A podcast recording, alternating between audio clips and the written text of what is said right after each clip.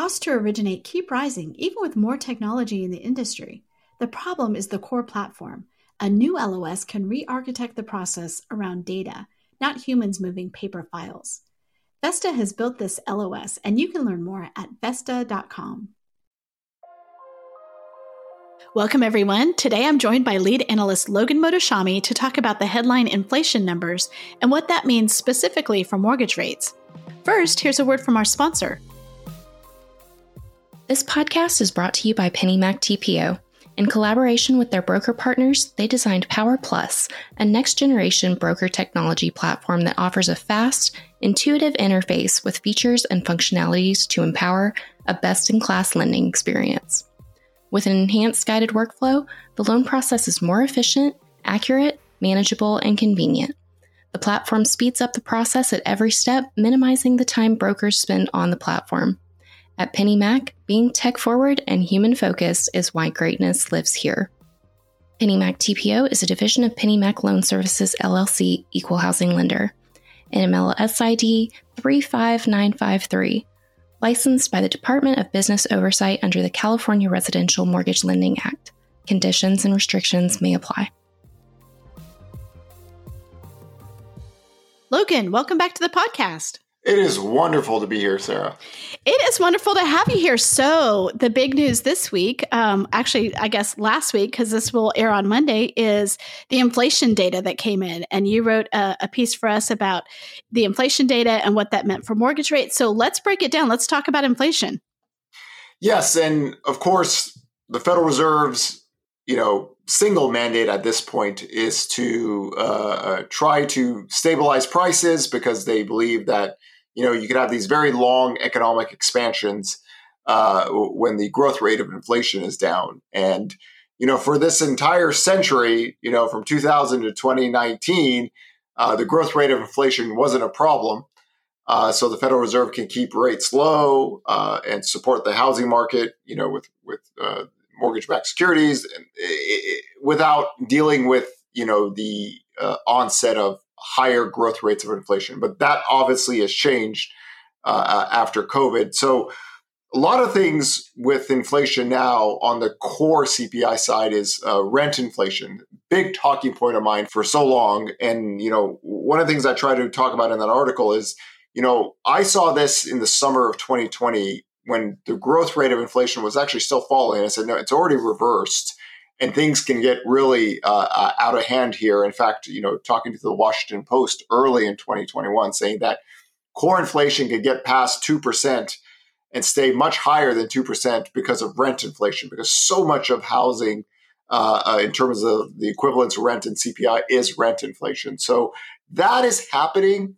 But I'm kind of now at the opposite point of where I was in the summer of 2020, where the growth rate of inflation coming from rent is going to cool down, but it'll be more of a 2023 storyline, and especially the second half of the year. And this doesn't mean rental inflation is going to go negative nationally. It's actually really rare for CPI and shelter inflation to go negative, but the growth rate should cool down.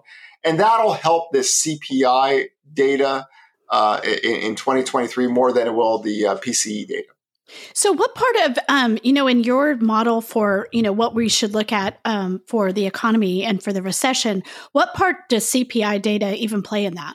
So the growth rate of inflation right now is the biggest story, because if people want the Federal Reserve to pivot or change or cut rates, they need inflation to go down. Now, PCE, the Consumer Price Index is really what the Fed looks at. But with CPI being so hot, you can't. The Fed's going to keep on talking aggressively. So we can actually look at the growth rate of core inflation falling or slowing down in toward the second half of 2023. So that will help the economy, because once the Federal Reserve is feeling that inflation could come down, they could be a little bit more supportive of the economy. But when we talk about inflation and the economic cycle, one thing that we have to be mindful of the Federal Reserve believes that higher unemployment rates is better for them to get their inflation down. In fact, recently they came out with an article from the San Francisco Fed that they're really worried about input costs, rising wages will fall into prices of consumer goods, and that'll stick there forever. Here we see that with energy inflation, that's a very big input cost. But, you know, typically the stronger dollar takes care of that. But the whole Russian situation has changed that variable. So we kind of have to move that aside. And now simply OPEC is now becoming a kind of a open warfare too as well. So you have to put that away and look at the things the Federal Reserve can control or believe they can control. A higher unemployment rates means to them they can actually feel more confident that the wages that they give people won't go to prices, and it'll be more stable in the long run on inflation. So we have to now presume, going out for the rest of the century, that the Federal Reserve's mandate is that wage inflation can never take off, right? I think that is now set in stone, that the Federal Reserve will not tolerate wage growth accelerating. And that has to be something that we go out in the future, that whenever wages start to rise, the Federal Reserve, and this has always been there, kind of, some people do not like the Federal Reserve because once wages start to come up, they do whatever they can to smash it, and they're doing it again. And they've outlined a very sturdy case that they just don't like to see wages take off because they'll go to prices, and that'll impact the economy. So the unemployment rate rising, in a sense, is, you know, people losing their jobs will get the Federal Reserve to stop hiking. And then if the growth rate of inflation falls, the bond market stops going up, mortgage rates stop going up, then you can see mortgage rates start to fall. And the Federal Reserve can be a little bit more accommodative to the economy. So rent inflation, there's not really much they can do. It's not going to be, the growth rate's not going to cool down until 2023. The fight for the Federal Reserve is to try to get as many people as unemployed, to get the unemployment rate up, and then hopefully that wages coming down will make prices come down. So they're in that category. And for housing economics, you have to look at it in that light, in the sense that unemployment rates have to go up, wage growth has to slow, rent inflation has to slow for things to get a little bit better on the mortgage side. And in general, what we've always tended to believe in after 1982 is that when the economy gets weaker, bond markets start to fall down. And mortgage rates start to fall down together. Here, we almost have like a 1975 repeat, where you can actually see the economy getting weaker, but the bond market and the Fed funds rate is still rising because they believe that fighting inflation is more important than people working. Now, in general, most people are always working, so it's that marginal unemployment rate. So they're willing to sacrifice the marginal unemployment rate to bring down inflation. I think that's the key takeaway from the Federal Reserve, that higher unemployment rate makes their job easier. So they're willing to sacrifice those people to get the growth rate of inflation down. So wages come down. So it doesn't go, prices don't go to consumer goods, and they'll be set in stone. And this is something that now we have to look out for the rest of the century under this Federal Reserve mindset, that wage growth will never be tolerated in the United States of America. The Federal Reserve will do whatever it can to prevent wages coming up from the bottom end, and because wage inflation will move into consumer good prices.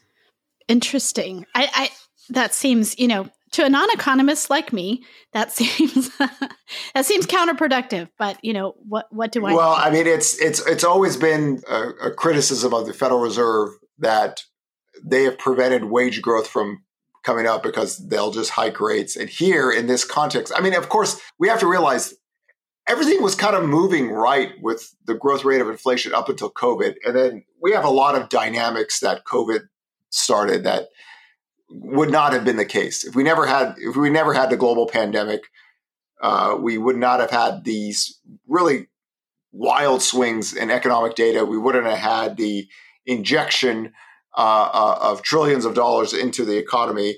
So we're working this out into that. So eventually over time, and this is my belief, I just don't believe the U.S. is a fast-growing economy that wages could take off or something to that regard and keep on growing, right? Of course, we've seen growth noticeably slow down this year, but that's what the Federal Reserve wants. They say they need to be Fed rate hikes have to be high enough to have growth really slow down. That's one of their goals. So we're dealing with trying to find some kind of equilibrium. And we know now what the Federal Reserve believes in. They do not want to see wage growth take off because they believe that will be impacting the prices, and that makes their job harder. So that unemployment rate that they talk about, the pain that they need to create for American households, the suffering that children who are going to whose parents are going to lose their jobs, it's okay because it makes their job on inflation easier. So it's the marginal difference there compared to the total whole, and that's their belief, and they're really sticking with that. So, you know, break it down for me. Like, say I'm at a mortgage lender, or I'm, you know, I'm a real estate agent, whatever. Like, I'm looking at, you know, we're in the sevens now with mortgage rates. This inflation information, the data that came in, what, you know, how much higher? Sorry, let me start this whole thing over again. One second. Okay, so break it down for me. I'm working at a mortgage lender, or I'm a real estate agent. Does this inflation data mean that I'm going to see higher rates? Now, and two parts of that. Is the Fed going to raise the federal funds rate? And has that already been baked into the mortgage rates, do you think? Because we're over 7 right now. So how much higher can we go? With where the Fed funds rate is heading, and now that people believe the Federal Reserve, that they really mean it, right? You know, before nobody really believed they would do this. And that's why I think that, you know, when mortgage rates fell from 6.25% to 5%, they were very adamant that, no, we can't have housing, people buy homes. It's not good for us. So with the Fed funds rate at 4.5, you know, you're looking, I mean, in a normal pricing environment, it would be like 6.5%, you know, but the mortgage-backed security market is completely stressed out right now, and no real appetite yet for that marketplace. So we're kind of heading toward the end of the Fed rate hike cycle. So what they want is really the Fed funds rate, to me, 4.5%, and just sit there and see what happens. If that's the case, then the economy gets weaker. Once the labor market turns on them, I think that's where they pivot. So you have to look at 2023 as if the economy does get weaker to the sense of the labor market, everything should change in that point. I think a lot of their talking is just to get to that level, and then things change, right? Bond market change, mortgage rates will change. Things should go lower, but that also means that the U.S. economy is getting weaker on the labor market front, which is what they want. So if you're a mortgage person, you have to look at it. The Federal Reserve basically says we need to get people fired, and our unemployment rate getting to 4.4% is a recession. And then when that happens, we believe the growth rate of inflation will fall, and then we could be, you know, a little bit more accommodative to the economy. So that's what I'm seeing from what the Federal Reserve is talking about. And the things they can control is demand getting weaker, right? The interest cost of your debt that you're borrowing on credit cards, something gets so high that it eats your disposable income and you consume less, and then people will lose their jobs. You kind of look at it in that point. So they believe that they need to raise rates to a certain level so that can happen. And then when people lose their jobs and wages come down, they believe the growth rate of inflation will come down with it. And then they could change their kind of tune. You can't do anything about the energy situation right now, especially now Russia and OPEC together. But rent inflation, of course, not much can be done there. But in time, that should come down. So it's really an unemployment story right now. The Fed has to create higher unemployment for growth rates to come down, and then rates should come down with that. That's why when I talk about the Fed, most likely isn't going to pivot until they see the labor market turn negative. So for me, 4-week moving average is 323,000 on the jobless claims data. And once that you break above that, the job loss recession is here. And the Federal Reserve did get what they wanted to do, Americans losing jobs, so it makes their job easier to fight inflation. Okay. So, but if I'm looking at mortgage rates, what do you think, like, do you think we go to 8? Do you think it's going to break before that? Like, what is your prediction? I you know what, to get to 8, you really need the labor market to stay firm. And the Federal Reserve is doing, they're doing their best to try to get people to lose jobs. So mortgage rate is priced so in a stressed market right now that mortgage rates can, in a sense, drop 1% if the mortgage-backed security market gets better and you get a little bit better movement in the bond market. So it can be very wild. To get 8% mortgage rates or 9% mortgage rates, global markets have to be stressed. Bond selling from other countries have to happen. And the economy stays more firm than the Federal Reserve wants. If you're going to that level, I kind of held my ground at 6.25, 6.5, and that didn't happen. Of course, now we're at 7 to 7.25. Bond markets sold off. Global markets are stretched. There's a lot of bond selling happening out there that has to do with the stronger dollar happening. So it's not so easy in that sense that things can turn on a dime if the labor market gets weaker. And just remember that disproportionately, housing is always benefits just because the majority of people are always working. A lot of people say, well, unemployment rates are 1 million or 2 million people are going to lose their jobs. Housing is going to crash. Mindset. Think.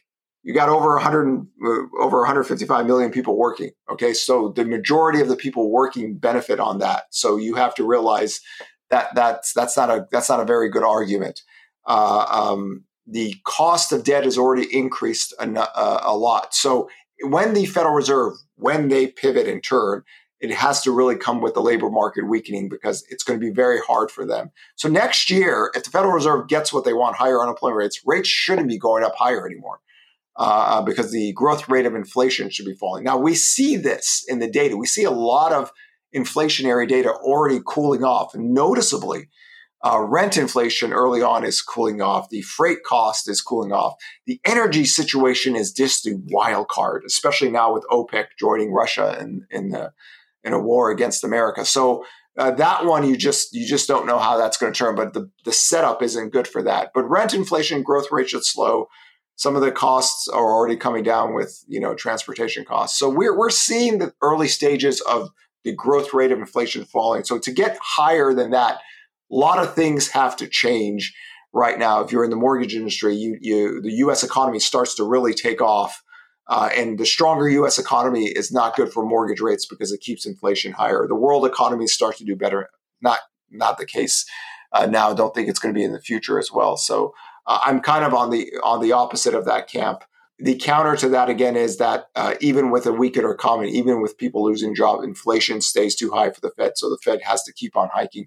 They kind of have hinted that they're not really wanting to do that. They just want to get to a certain level and just let it ride and see how it goes. We're almost there, actually. We're almost toward the end of the Fed rate hike cycle. And I think the Fed understands what they can or can't do with rent inflation being such a big component of CPI. So let's talk a couple, was it just last week? I don't even remember, but a couple of podcasts ago, we talked about Janet Yellen and her comments, and it depends, so she made some comments 2 days ago, and it depends on which headline you want to, either she's like, there's no problem, or she's worried about adequate liquidity for Treasuries. So what is your take on the way that she's looking at this? This again goes to one of my critiques of the Fed that they get so much of their information from third-party people that they don't have their own intuition with marketplaces. So I think it was October 11th, Janet Yellen says, I don't see any concern in financial markets. 24 hours later, oh, I see a really big concern. And I think this is in general, just a general human reality. If you don't have your own intuition or your own feel of what markets are doing, and you're relying on third-party people to tell you, you shouldn't be in any kind of position of power because you yourself are not actually thinking straight. You're thinking what other people tell you. So you have to have your own kind of recognition of what the marketplace is doing. And we've talked about this for many months now. The world cannot handle a strong dollar. It's never been able to handle a strong dollar. So when a dollar gets very excessive, we all know this. Everybody who plays in the market knows and understands this. But for some reason, the Federal Reserve either doesn't know this or they just simply don't care. They even talked about this, that it's not their problem if the world has trouble. we have our own mandate. So again, if that's the mindset, then you're basically should just say, we don't care what happens in the global markets. All we care about is ourselves. Then at least people know what you're saying. But when you go off one day saying, oh, there's nothing wrong. Oh, yes, the next day, something's really wrong. We have to do something. It shows, just a lack of economic game or a lack of economic intuition on what's happening with the marketplace. And of course, we just see it. Bank of Japan, Bank of England, China, Russia, Europe. There's a lot of stress out there. The last thing everyone needs is a stronger dollar. And that's just the position we're in. Again, because the U.S. economy is the only economic superpower left, and our household balance sheet, our consumptions are still holding. Retail sales came in a little bit light. Revisions were positive, but still people are spending. So it is somewhat a disadvantage that other countries do not have like our economic power. So they're, in a time like when the Fed's hiking, the dollar does get stronger. So I believe just from the things that I'm hearing is that they understand that the markets are stressed globally and it's impacting us. You see countries or institutions selling off U.S. treasuries, that liquidity in the bond market. You see these wild moves, especially on that CPI day report. The 10-year yield spiked up and then came back. The market sold off. This is not, again, a functioning marketplace, a fluid, normal function. Things are way too wild. And that's a concern. I think they're finally realizing that, somehow they have to stabilize things. And then if something breaks, right, then cleaning up the mess is more problematic for them, because then that takes away from their goal of, hiking rates high enough to where people lose jobs. Boy, the job data is so important. When's our next big job update? Well, every Thursday, jobless claims comes out. Jobless claims last week rose to 228,000. So again, for me, 4-week moving average, because you're going to see some big headlines here or there. And then, of course, the hurricane effect comes one time and then ends. 323,000 on the 4-week moving average. Once we crack that, then what typically happens is that the unemployment rate starts to rise noticeably, or where the Fed wants it, because people are losing jobs. We haven't even come close to really testing that. So the labor market, again, different dynamics with the labor market now than in the past. So the labor market's still staying firm. And then you have the job openings data. Job openings data went from near 12 million now to about 10 million. Job openings falling is a benefit for the Federal Reserve. We actually see some of the wage growth data start to turn right now as well, slowing down the growth rate. So those two, the jobless claims are weekly. Job openings report comes around near the jobs data, and then there's Jobs Friday at the end of the report. But really at this stage of the cycle, jobless claims faster, you get it weekly. That's a good data line. Job openings lags about 2 months. It's a monthly data line, and then the jobs report itself. But you really want to keep an eye on jobless claims at this point. As my 6th recession red flags are up, there's really nothing else. Claims, job openings, jobs, and then credit stress, financial conditioning is getting tighter. We're seeing that now. That's a detriment to the U.S. economy. And again, something the Federal Reserve wants. So you keep an eye on that as well to see if conditions get tighter, the economy gets weaker. And again, this is all a coordinated effort to create a recession. So to fight inflation, people have to lose their jobs, because in their minds, generally, most people are working. So you have to have sacrificial lambs to cool down wage growth. That's the Federal Reserve of 2022. So we had a story this week. It was not written by you. It's written by one of our reporters, Flavia Furlan Nunez, a great reporter. And she was writing up sort of the mortgage rates and what that means. And, the headline was, a refi wave is years away as mortgage rates settle at 7%. And definitely we can see that, like, she's quoting people there. So it's not like that's her opinion. But I guess I would ask you, because when we saw, so we are at 7%, but even when we had just that 1% drop, was it August where we got to 5%, which you sort of talked about earlier? Like, do you think a refi wave could be years away? Or do you think that, there's possibility in the spring for, if they come off a little bit? I mean, if we got down to 5.5 from 7, that would be great. Here's the thing.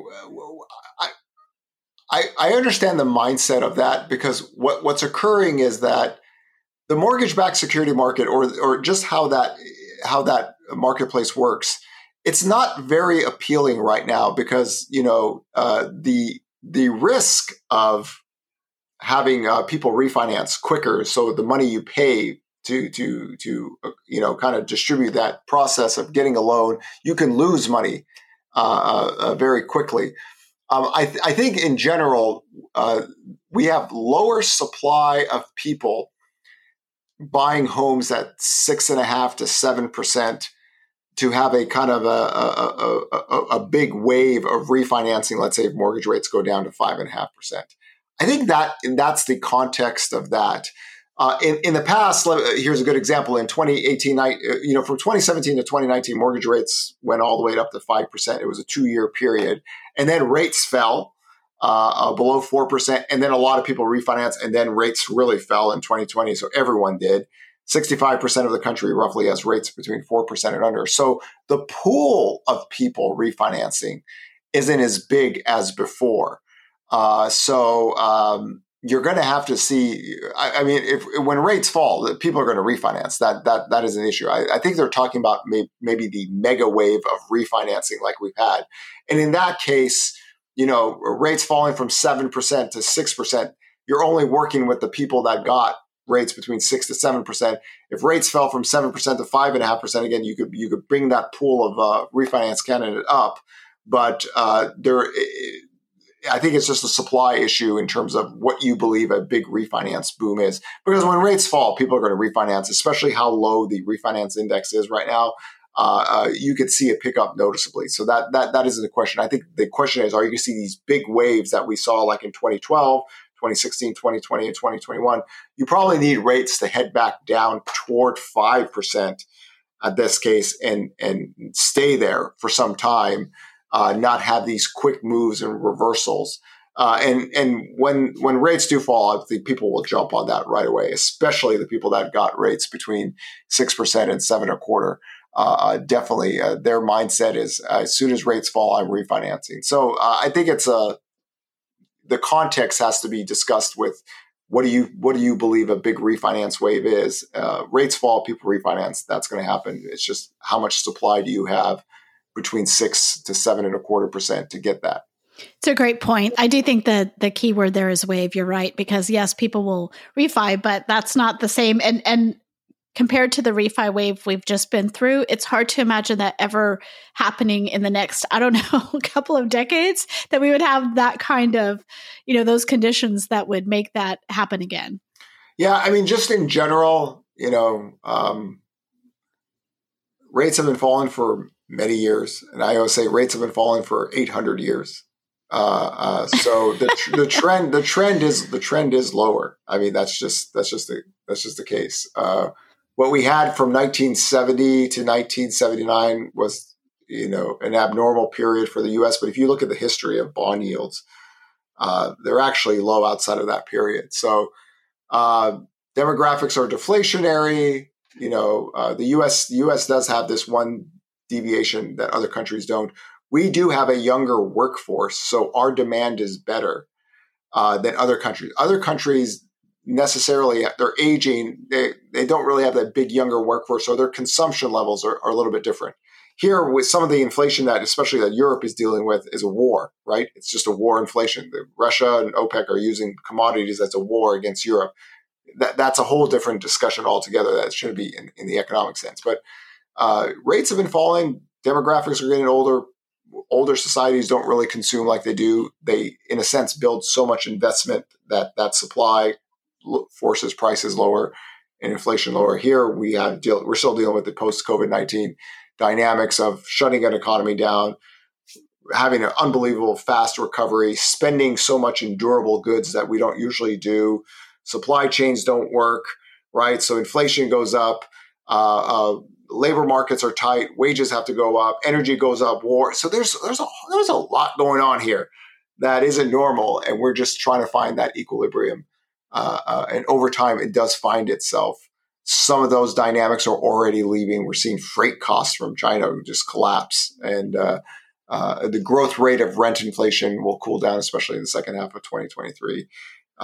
So right now it's wages and labor, and the Fed has clearly made a point. We do not want wage growth taking off. And this is something that we have to, it's probably going to be a mandated thing for them going out for the rest of this century. We will make sure that wages do not accelerate because that's not good for the U.S. economy. Okay. Well, Logan, as always, I love it. Tell us real quick, we've got like 1 minute left. What are you looking for this week? Well, eventually the labor market does turn negative. So the jobless claims every week is happening. Again, housing starts, new home sales are going to be coming up soon. Existing home sales, the downside is still is real just because not only are first-time home buyers are hit, move-up and move-down buyers are also feeling the pinch. So you drain a lot of demand off of that we traditionally don't see. And I've talked about this with purchase application data. You know, before rates even got to 7%, you know, 35 to 45% year-over-year decline should be the norm. After October, higher comps are key. But if demand is really getting weaker, we should see purchase application data have some negative prints of 53 to 57% year over year, adjusting to the October comps if the 7% plus mortgage rates is deteriorating demand more. And again, the new listings data really shows that some people just, you know, I'm just not going to be a seller in this market because I need to be a buyer and it's just not working for me right now. That's why that data line is very critical for me, because you need a functioning housing market where you have sellers and buyers working together. And we're dealing with that drama. Who wins that battle for next year? Absolutely. And that's, you know, one of your other stories this week, which will be last week when people hear this, was, you know, the standoff between buyers and sellers. We talked about that last time, but I mean, it's real. It is real out there. And as long as new listings grow each year, like we do all the time, it's fine. But you know, we saw the damage, what happened in 2020 when you had no traditional listing growth. It created the worst inventory situation that I'll ever see in my lifetime. And we haven't still been able to get back to 2019 levels. There's parts of the US that are at 2019 levels, which healthy, happy, great. I love it. I wish the whole US was there. But as you can see, as a nation, we're still not back there. And again, the 2019 inventory levels were 4-decade lows before 2020. Well, we will keep talking to you. Keep us up to date on what's going on as these different reports come out, and also just as you know these one-off events or really hard to predict events keep happening around the world. But thank you so much, Logan, for letting us know what you're thinking. Pleasure, always, Sarah.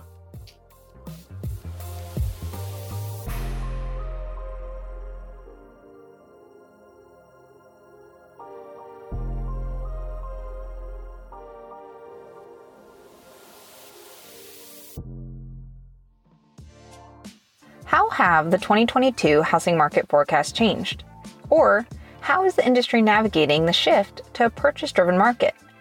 HousingWire's premium content program, HW+, answers questions like these and offers a variety of member-exclusive benefits that are tailored to what you need to stay competitive and agile in today's fast-paced market. Go to housingwire.com/membership to join today. With your HW+ membership, you get access to longer-form digital content, the HousingWire magazine, member-exclusive rates to in-person events like HousingWire Annual, and more.